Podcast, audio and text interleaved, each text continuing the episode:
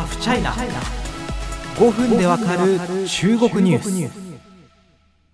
LGBTQ の方のためにえー、あるサービスがあります、えー、中国で生まれたブルードというサービスです、えー、2019年に日本にも進出しました。LGBT の方をめぐる、えー、社会課題の解決そしてビジネスとしてどう、えー、サステナブルな活動していくのか非常に気になるところです。本日から3回に分けて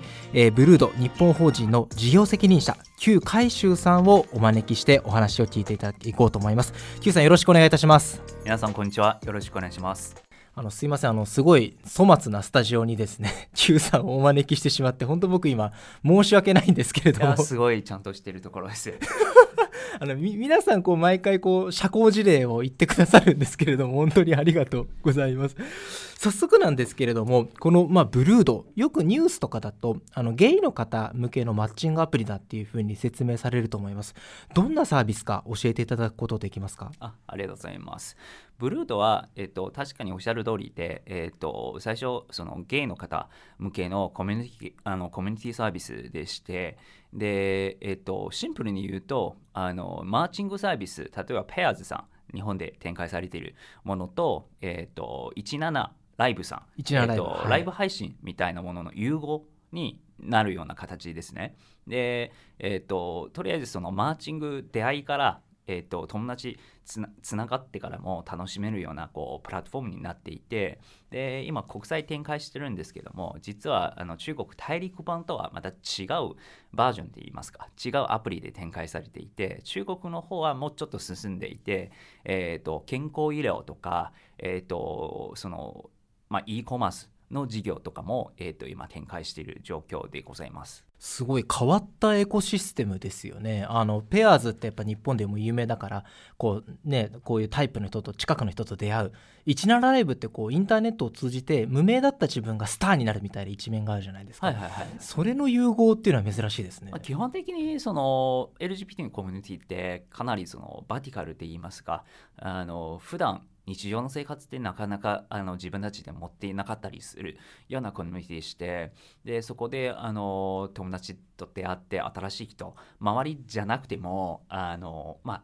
誰普段だと誰があの当事者の方なのかわからないんじゃないですか。まあ、じゃあオンラインで出会ってそこから友達になってでコンテンツを試しめるっていうような流れにはそのステップ踏んでやっていく感じですよね。そうですねそういう意味では確かに何というかあの性的マイノリティの方々のプラットフォームでスターになるっていうのは新しいなんというかあの形のあり方だと思います。このアプリ内でこのアプリを使って有名になった人みたいのも生まれてきてるんですか？すでに。えっ、と有名になるエコシステムっていうのはあのある程度やっぱりあのユーザー規模に結構依存してしまうと思っていてえーと今中国ではもちろんあの生まれていると。いうふうに思っていますが日本では、えーとまあ、ちっちゃいながらもあのコミュニティの中でブルーと通じて知られている方もいらっしゃるかなというふうに思います。えーと、特に初期のそのライブ配信のあのコミュニティを立ち上げするときに、えーと、オフラインで、えーといろんなこうパーティーに出られているゴーゴーボーイさんですとかドラッキンさんですとか、まあ、彼らはもともと配信というよりはオフラインで、えーと、ショーに出て、えーと、演出する演出力が結構高いんですよね。で配信を通じて、えーと、普段オフラインってなかなか出会えないような視聴者たちにも出会って、えー、と知られているっていうような状況はあるかなというふうに思います。はいまあ、このブルード先ほどお話もあったように、まあ、中国版と海外版ではま違うということなんですけれども発表によると今えー、と全世界で6300万ユーザーい。るということでもともとが、えー、と2011年ですかね中国で設立されたということなんですけれども、はい、あの創業ストーリーがかなり、まあ、変わってるというか、なんというかというふうにお伺いしたんですけどちょっと教えていただいてもよろしいですか、まあ、あの僕も後からあのジョインした形ではあるんですけども一応社内の話としてはえっ、ー、と2011年あ、まあ、もっと前ですかね。あの弊社の創業者は警察官を務めて、えー、い。た方で、えー、とそこで LGBT の、あのまあ、どっちかというとコラムみたいなメディアを運営してて、えー、と副業としてですねあまあまり収益もらっていないんですけどでそこで、えー、と一応こう発掘って言いますか あの自分の所属している会社って言いますか、まあ、その警察なんですけどもあの当初の中国社会としてはまだ、えー、と大いに出せないようなあの身身分でカミングアウトしづらいんですねそうですそうですそうです。でそれが、えー、と一応バレたっていう話があってその後ちょっとやりづらいんですけどもちょうど、えーと、これとともにですね同じような時代、えー、あのまあ、そその時点でですね中国の、えーと、社会的なあの変化もありまして法律もそうですしあのその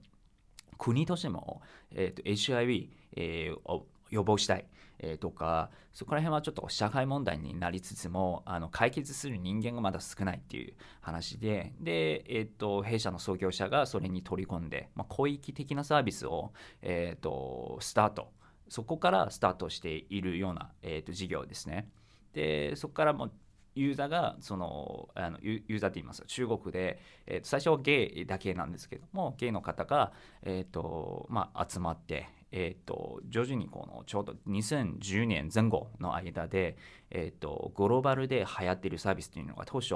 技術的っていうと LBS っていう技術ですよね、うんうん、要するに近くの人すぐ見つかるから、はいはい、GPS によって、でそれの形を使っててなんかビジネスアイデアというかあの1個アプリを立ち上げて法人化したっていうところがありますね。まあ、その後もちろんその2015年16年の間ってライブ配信みたいなものが、えーと、グローバルでこう流行り始めていて我々もこうあの結構早いタイミングで乗っかってでライブ配信としては収益化上げて2020年ですね。あの、はい、夏にナスダック上場を実現できたっていうような、はいお話ですね。なかなか警察っていうと、まあ、僕はあの日本の警察の取材担当してた記者なんですけど、はいはいはい、すごい、まあ、あの保守的な世界というかあの性的マイノリティであることがバレたら結構からかわれたりとか場合によってはなんか差別されちゃうような空気ももしかしたら中国でもあるんじゃないかと思うんですけどそこをある意味こうビジネスチャンスに変えて成り上がっていったって話なんですね。そうですね。はい なるほど。これちなみにそのあの、まあ、先ほどライブでもその、まあ、収益が出てるっていうふうにおっしゃったと思うんですけど、はいはい、マネタイズ、まあ、収益を得るっていうのはどうやって実施してるんですか？えーと、今のところは大きくあの2つ3つですかね。あの一般的な、えーと、広告収入ももちろんメディアとしては、えーと、ページビューに,、にとって、えー、とそのデジタルの世界のこうあのデジタル広告の収益が少しあります。で、またはそのライブ配信の投げ銭ビジネスとしては一部収益が飽きているところと、えー、とあと最近注力しているところっていうと、会員サービスですね。まあ、月額でいくら払ったらあのどういうようなこうプレミアム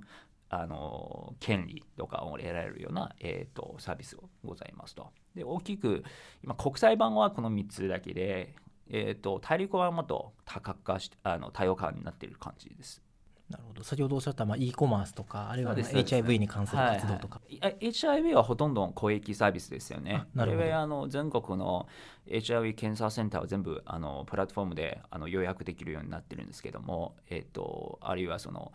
えーとまあ、そのただで検査を受けてもらえるような、えーと、センターも自社で、えーと、複数持ちしている感じです。そしてあの2019年11月日本に、まあ、法人を作ったということなんですけれども日本に進出してきて、まあ、まだその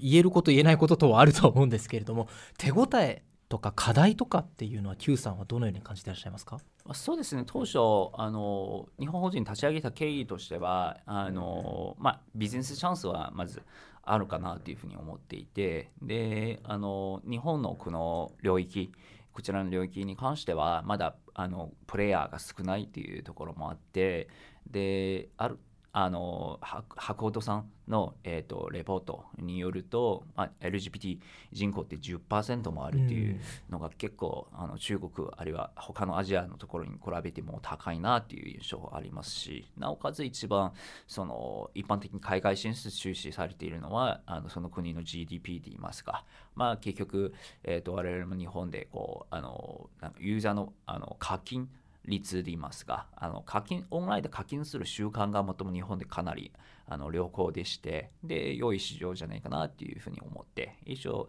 えーと、進出できたっていう感じですね。でそこの古代って言ったらまあもともとあの日本のユーザーもそうですし日本の文化もそうですしかなりその世界的にもあの、まあ、人気って言いますが、うん、あのそこら辺その我々が日本のユーザーからえーと、マネタイズするっていうのはもちろんできればいいんですけどもその一方であの日本のユーザー得られることによっては、えーとまあ、そのコンテンツ力も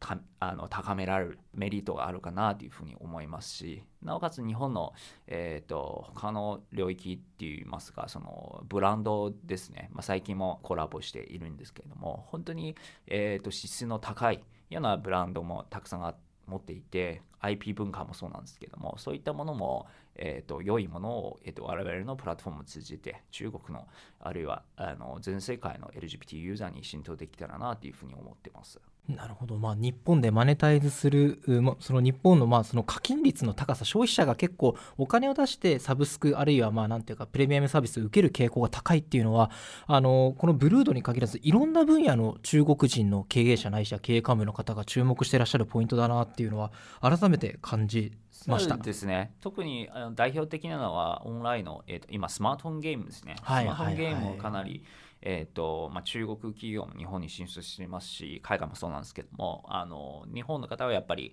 えーと、結構ちゃんとあのちゃんとサービス提供すれば、えーと、課金してくれるっていうような、えー、と傾向があるので、まあ、そこであの質の良いサービスを作れるんだったら日本は結構いい市場じゃないかなと思ってます。さあそして次回から、まあ、あの LGBTQ の方々そして、まあ、その社会課題の解決としてのビジネスの在り方について Q さんにお話伺っていきたいと思います。